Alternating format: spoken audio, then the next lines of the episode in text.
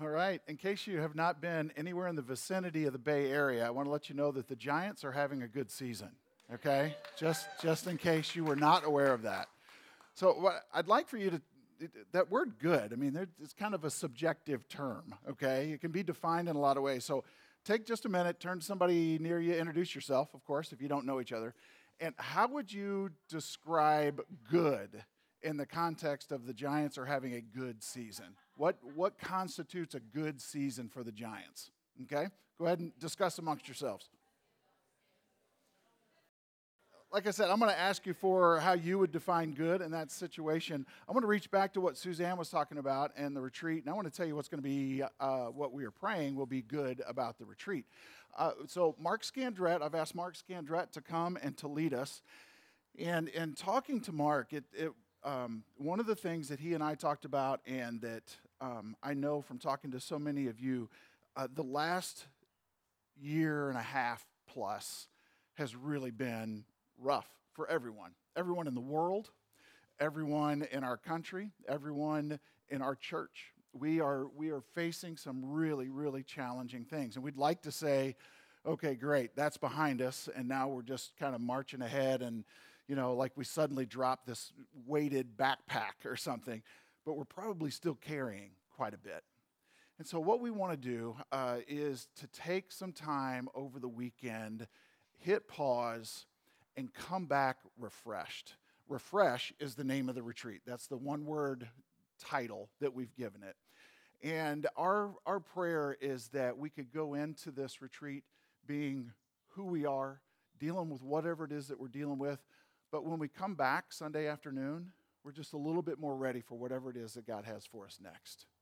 We feel just maybe a little bit lighter, and maybe you just can, can kind of take some comfort in the fact to over the weekend you realize, wow, I'm, I'm not the only one that's had a really challenging year and a half, two years. And so we will uh, spend some time together. Uh, Mark will lead us in some, some exercises, some spiritual exercises that will refresh our soul. We're going to spend time laughing because that refreshes our soul. Uh, we're going to spend time around the table refreshing our bodies. We're just going to have a, a, really good time hanging out um, for uh, the whole weekend. And so I'm looking forward to it because I've heard so much about this retreat. So this is going to be my first time. If you've not been, join me as a rookie, okay? Love to have you there. And, um, and as Suzanne said, uh, I know that it could be that 220 for an adult, or especially if you've got a big family or something like that, that, that could be a challenge. And so don't hesitate to let us know if we can help out, because I know that's a, a regular part of uh, how we've supported each other on this retreat. But I am really, really looking forward to it. I did a little reconnaissance mission up there at Alliance Redwoods just to check out the place, and it is beautiful. It is a beautiful place. Um, and I think for our theme of refresh, uh, that this is going to be well worth our time. And I'm excited to see who we are as a family when we come back, too. I think this is something that's really going to shape who we are and who we are becoming. So uh, I think it will be good. Now, back to good and the Giants. In a word or a phrase, how would you describe a good season for the Giants? Mary Beth, I'm starting with you because I know. I know. Winning, okay? Winning how much? A lot? Like winning the whole thing? Or, okay, that would be good. Okay, winning the World Series would be good. Okay? What, what else? How would you define good for the, yeah, Darl? Oh, okay. All coming together as a team. Everybody contributes. Okay. That's good. Tony? Staying healthy? Okay, yeah, that's good. That's, that's really important this time of year, especially as people are getting tired. So, yeah, so everybody, it'd be good if they stayed healthy. Barry?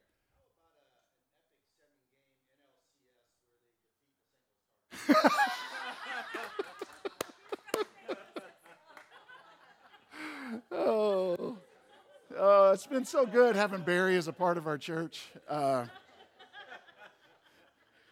so, uh, just in case you're wondering why that's funny, I grew up in St. Louis. I'm a huge Cardinals fan. And so, um, so that's a great point, Barry, because good is pretty subjective, isn't it? You know, if you're a Dodgers fan, what does a good season look like for the Giants?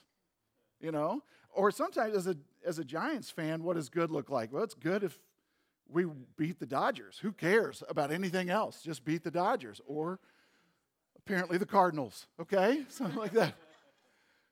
We use this word good with, with a lot of things. You know, you have good friends. Um, we're going to, uh, you know, you have a good meal. Uh, hey, I hope you have a good day. Um, and sometimes we use this phrase, um, I'm living the good life. What is the good life? Okay, now that, that's a pretty broad subject, but we're going to talk about it. We're going to talk about what a good life looks like. And we've been in this series called The Story of God, and it has kind of been our way of helping us visualize this big book of the Bible, the story of God, this big book that uh, consists of 66 books, uh, consists of 1,189 chapters, but they all tell one big story, and that is that God is seeking to bring us back into oneness with Him. One of the more churchy words for that would be redeem us or to reconcile us. And so we've been looking at uh, the, the, the story of God. God is the hero of the story, not us. Um, the story is not about us. It is a, it is a story that's given to us. Um, and it's a story where we can see our own stories played out in it. But this story is about God and His love for His people, for all of creation. And so we've been using this, uh, this blue band to represent God. And since these are exercise bands, this does, um, I've started to count my time up here as cardio. Um, so I'm kind of getting that out of the way today. Um, these each have like about 500 pounds of resistance. So it's, it's you know, I really, no, I just totally made that up. um, so this blue band represents God, and he, he models for us perfect oneness. He existed as one God in three persons the Father, the Son, and the Spirit. He existed, um, contrary to what this board would represent, he existed from all time. He exists now and he will exist for all eternity. So we have this model for God that he exists in oneness, and all that he created was created for oneness. So he created, um, he created humankind, and that's what this yellow band represents. This is what we were created for oneness with God. Um, and we experience, God created it, uh, set it up from the very beginning for us to experience oneness with God, oneness with each other, uh, oneness with creation, and oneness within ourselves, which is kind of a way of describing wholeness. One of the words that uh, the Bible uses oftentimes for this description of, of oneness would be uh, shalom, peace. God invites um, the whole world to come together in oneness. And, and if you've been uh, kind of hanging out with us over the last few weeks, or if you're familiar with this story of God, you realize we didn't make it very far into this story before oneness became otherness, before oneness became brokenness and separateness. In fact, we made it two chapters in to this big book. And we begin to experience the fact that um, there is an ache of loneliness that enters into the world. And lonely was something that God um, did not see as a part of the good life. So, what I want us to begin with right here is to understand that when we are wondering what is the good life, in this little model right here, we find out about the good life in that little section. In those first two chapters, for the most part, going into the third chapter of Genesis, what God is doing is He is setting the stage for this story. And He's saying, I want everyone to experience the good life. And if you're wondering what the good life is, this is it right here. This is it. And there are other places in Scripture where I want you to know that it, there are some things that, that God will, He will kind of drop in these stories. And what He's doing is He's explaining to us hey, this is someone that experienced the good life here on earth, or this is someone who chose a path that, that led to more separation between the life that God created them for. And so we have um, also this desire within us. We are created with a desire for oneness. And we will attempt in many ways, a lot of our actions are really attempts at restoring oneness. A lot of our reactions in life are reactions to the fact that we are in this separated, lonely state. And so we think, well, what can I do to restore that sense of wholeness in my life? Last week, we looked at a word, and it was uh, it, it talked about one of the ways that God is continually making his way to us, and it was it's the word covenant. We see this all throughout Scripture. Um, God made covenants with his people. And the word covenant means come together.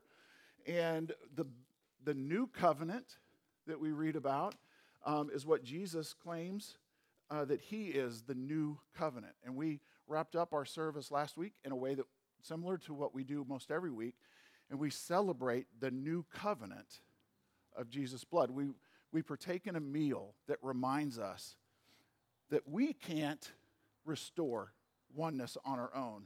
We can only receive the oneness that God offers us through Christ. And so we celebrate communion in that way.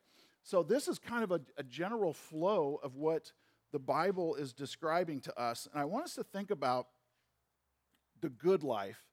And this word good is used seven times in the first chapter alone. It's a, it's a little word in the Hebrew, tov, rhymes with stove. And God begins to describe all that is good and why it is good. Um, it begins with light. God says that's good. Um, we see that uh, God points out and creates the sun and the moon. Um, that's good. He separates the land and the seas. That's good. He fills the earth with vegetation. That is good. The seas are teeming with swimming creatures. The air is full of flying creatures, both. God says, He looks at those and says, That's good.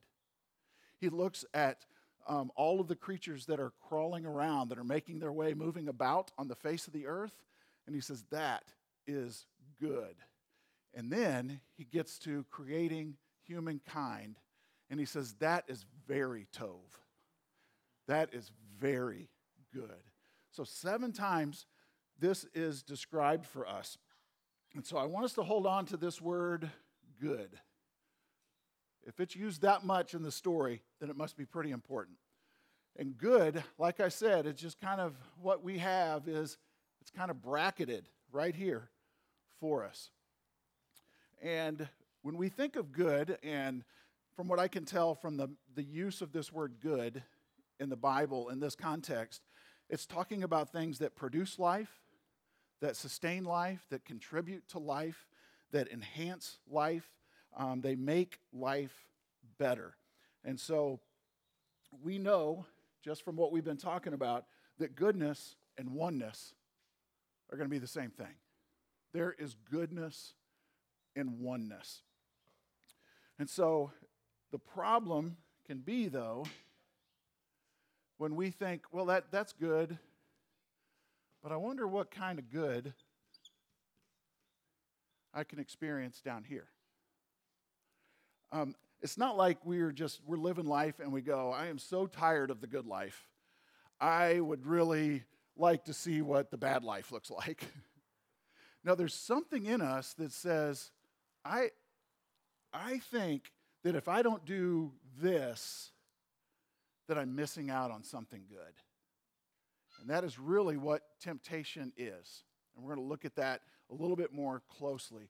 Temptation is that voice that whispers in your head that says, okay, uh, yes, there might be something that you previously were told that is good, but if you don't do this, you're missing out on what is really good.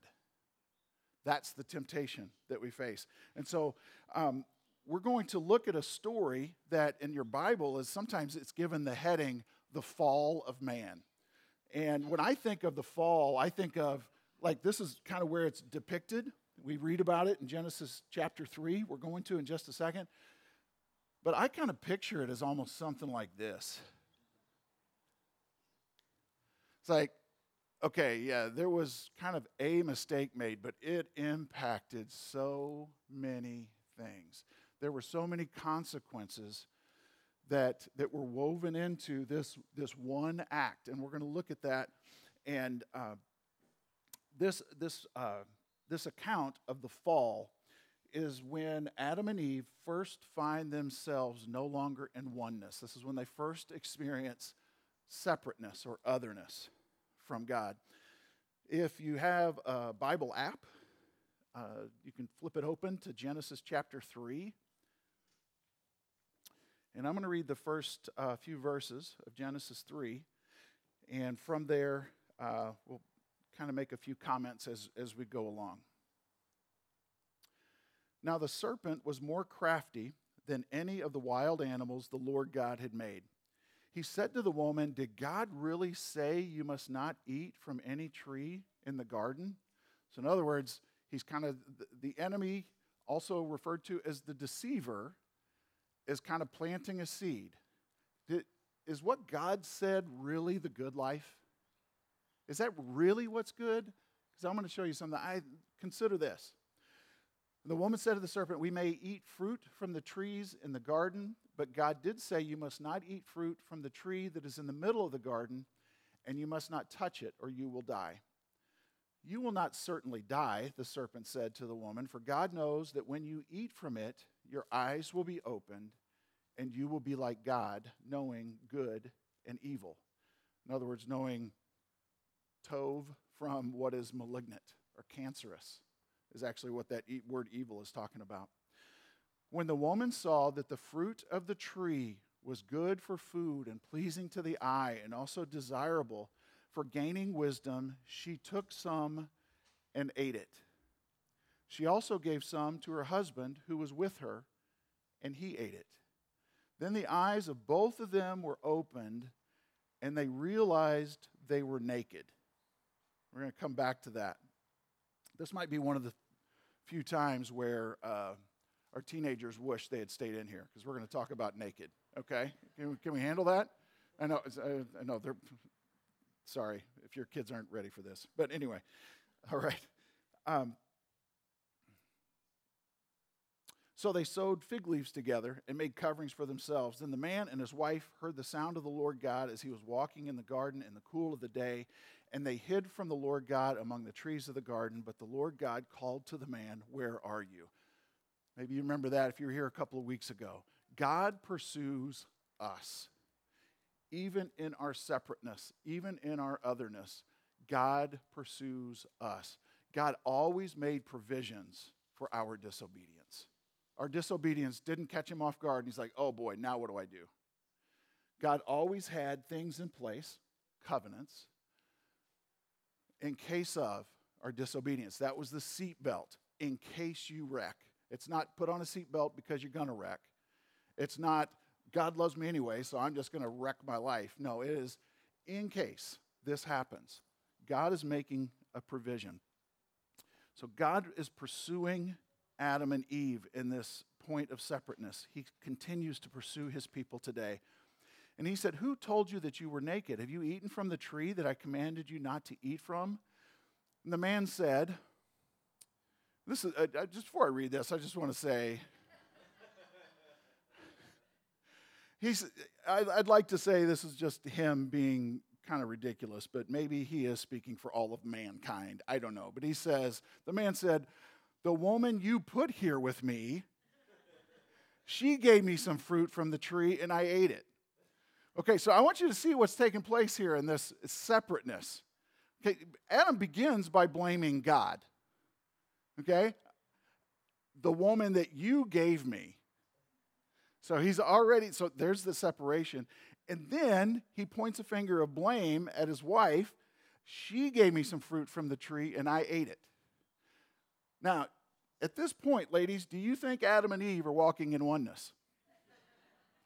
Uh uh-uh. uh They may have traveled this part together, But I'm telling you, Adam just realized that there is another separate way to live. This is maybe when God invented the doghouse. We don't really know. There's an implication that there was a bus and he threw someone under it, and that did not go well. Then the Lord God said to the woman, What is this you have done? The woman said, The serpent deceived me, and I ate. And let me go back to what I was saying before. Temptation of almost every kind can be summed up like this if you don't do this, you're going to miss out on what is good. It's this FOMO, it's this fear of missing out on good, is one of the ways that we can think of temptation. Now, I do want to say that temptation itself is not sin. Um, the Bible talks about this in several places. Uh, the book of James addresses this more specifically. Uh, temptation itself is not sin. In fact, we, we learn from the life of somebody like Job that sometimes we're tempted because we are living the good life and it gets the attention of the enemy. But temptation itself does not separate us from God. Temptation only leads to separation when we give in to that and we say, This, actually, this is what I believe to be good. This is, this is what I believe to be good. So, when Adam and Eve separated from God, why was nakedness suddenly noticeable. You ever wondered that? Some of you are like, can I, can I admit that in public that I've wondered about this nakedness thing? Yes, you can. Um, Genesis 2:25 says Adam and his wife were both naked and they felt no shame. So here, that's good. But then they hid. We read about this in Genesis 3. Adam says, I was naked, so I hid. So, so I got a question for you. Um, is there a difference between good naked and bad naked? How many of you are Seinfeld fans? This is my really contemporary uh, illustration from the late 90s, okay? But Jerry Seinfeld had an episode where he and his girlfriend were just talking about the difference between good naked and bad naked. Is there such a thing as good naked and bad naked? Well, I want us to see what the Bible has to say about it. Because I do think um, that there is goodness, and really the focus is not on naked and that brings us to our next word that I want us to understand is part of the good life, and it's glory. I want us to look at this word glory because in this is how we are going to discern good naked from bad naked. And I believe that this is really kind of how uh, we could think of uh, this big shift that we see in the life of Adam and Eve. This word glory um, appears all throughout the Bible. And I want to kind of use some uh, specific examples of it from different stories. Uh, we're going to look at one from Exodus, which, if we were looking at this as a storyline, would be kind of like right after Genesis. Um, not necessarily like the next year, but in the order of the Bible that we're looking at here. Um, we're going to look at um, glory. Is it related to Christ?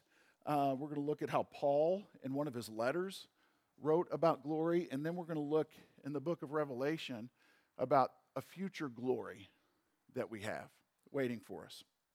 So, beginning in Exodus, there's this story about Moses, and this is the story when he goes up on the mountain to receive the Ten Commandments. So he enters into this dark cloud, he enters into the presence of God. And this is one of the times that he did that. We know that there is a, a tent of meeting, as it's referred to, and Moses regularly entered into this tent of meeting, but there was something that happened every time that he did. Uh, when Moses came down from Mount Sinai with the two tablets of the covenant law in his hands, he was not aware that his face was radiant because he had spoken with the Lord. When Moses finished speaking to the Israelites, he put a veil over his face. But whenever he entered the Lord's presence to speak with him, he removed the veil until he came out. And when he came out and told the Israelites what he uh, had been commanded, they saw that his face was radiant. His face was glowing. Now, Paul talks about this in his letter to the uh, church in Corinth. He says the Israelites could not look steadily at the face of Moses because of its glory, transitory though it was. In other words, Moses would come out of this time being one with God, and it would begin to fade over time. So that's what he's saying, transitory though it was. Will not the ministry of the Spirit be even more glorious? And if what was transitory came with glory, how much greater is the glory of that which lasts? I want you to know that the good life involves glory. In Matthew 17, um, it's a story about the transfiguration of Jesus. He is transfigured. It's, uh, it's also um, uh, translated as transformed. It's, the, it's a picture of um, metamorphosis, is what it's rooted in.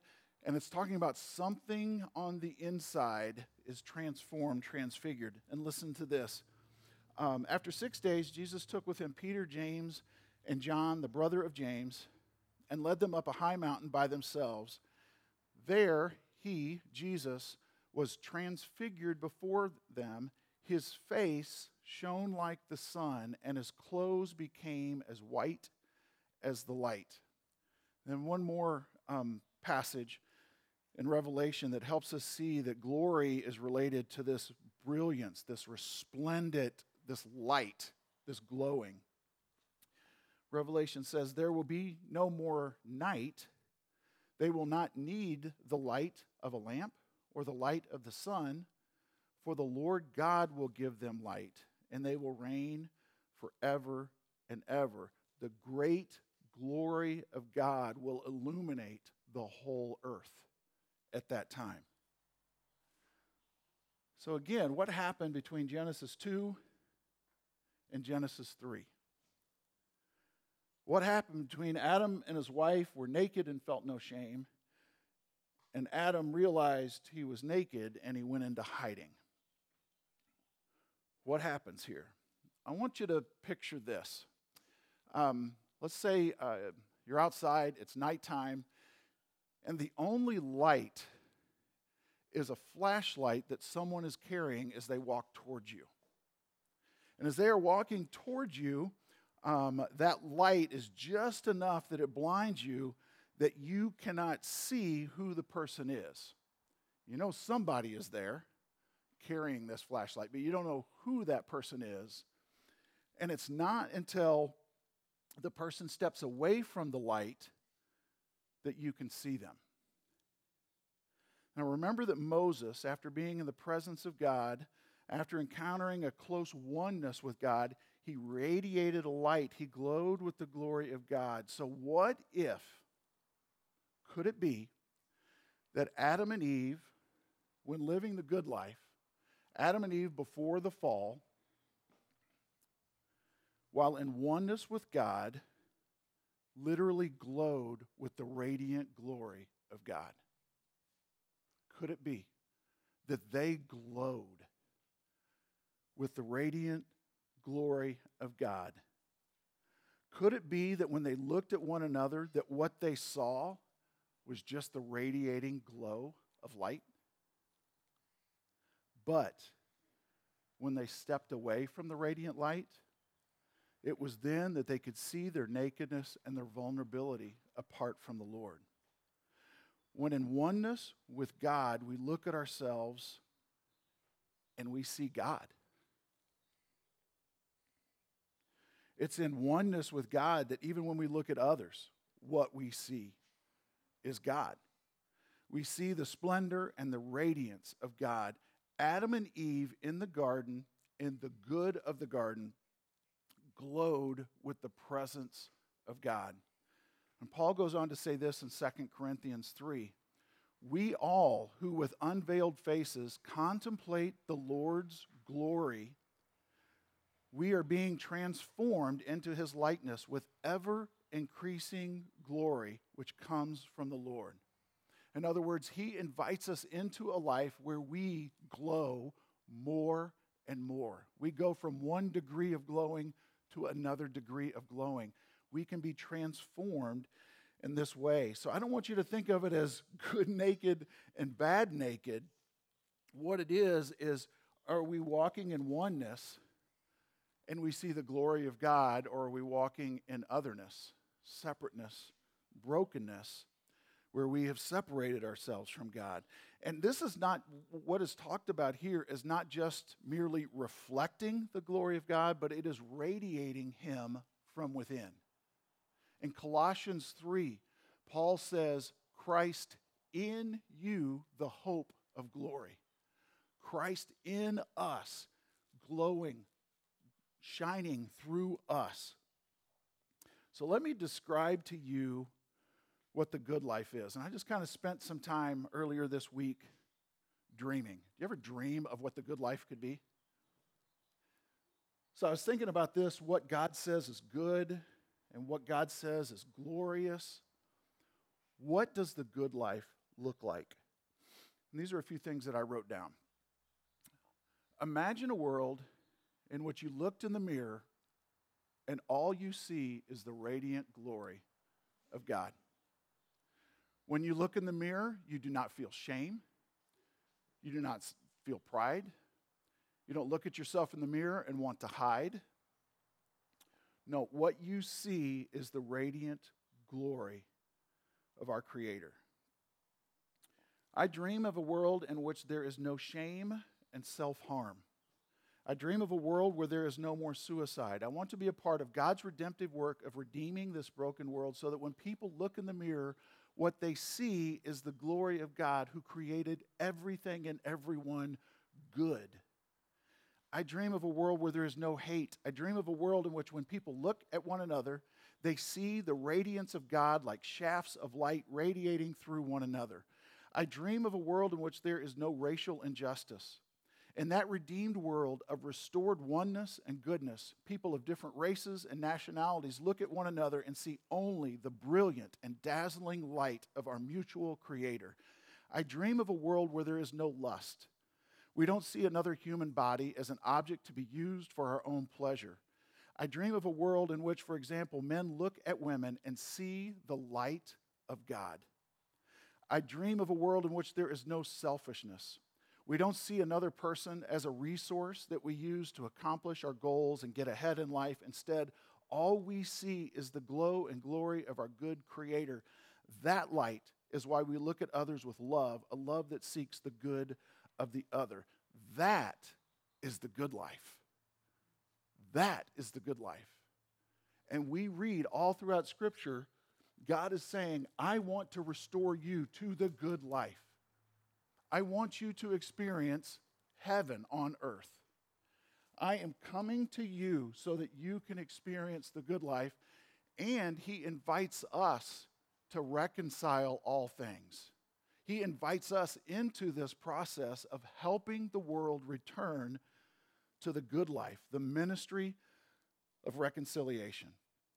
So, as we approach the communion table this morning, I want us to think of it this way. Last week, um, as I said before, we, we talked about the covenant and the new covenant that we have in Christ and his blood that was shed for us.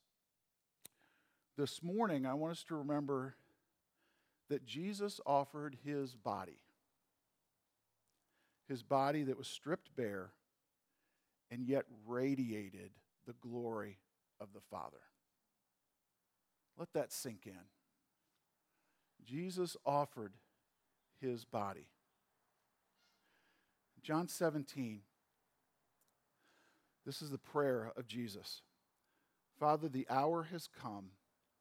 Glorify your Son, that your Son may glorify you. For you granted him authority over all people, that he might give eternal life to all those who have get, you have given him. Now, this is eternal life, that they know you the only true God, and Jesus Christ, whom you have sent. I have brought you glory on earth by finishing the work you gave me to do.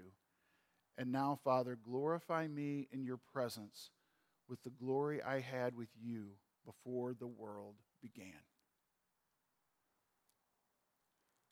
Just right there where you are, if you could close your eyes. And I'm going to ask Ryan and Faith to make their way back up here. As we prepare for communion, I want you to imagine that you, when you approach this table, you are approaching the glory of Jesus and the body that he offered to you. As you draw close to this table, maybe your prayer can be God, I want the glory of your name to shine from me.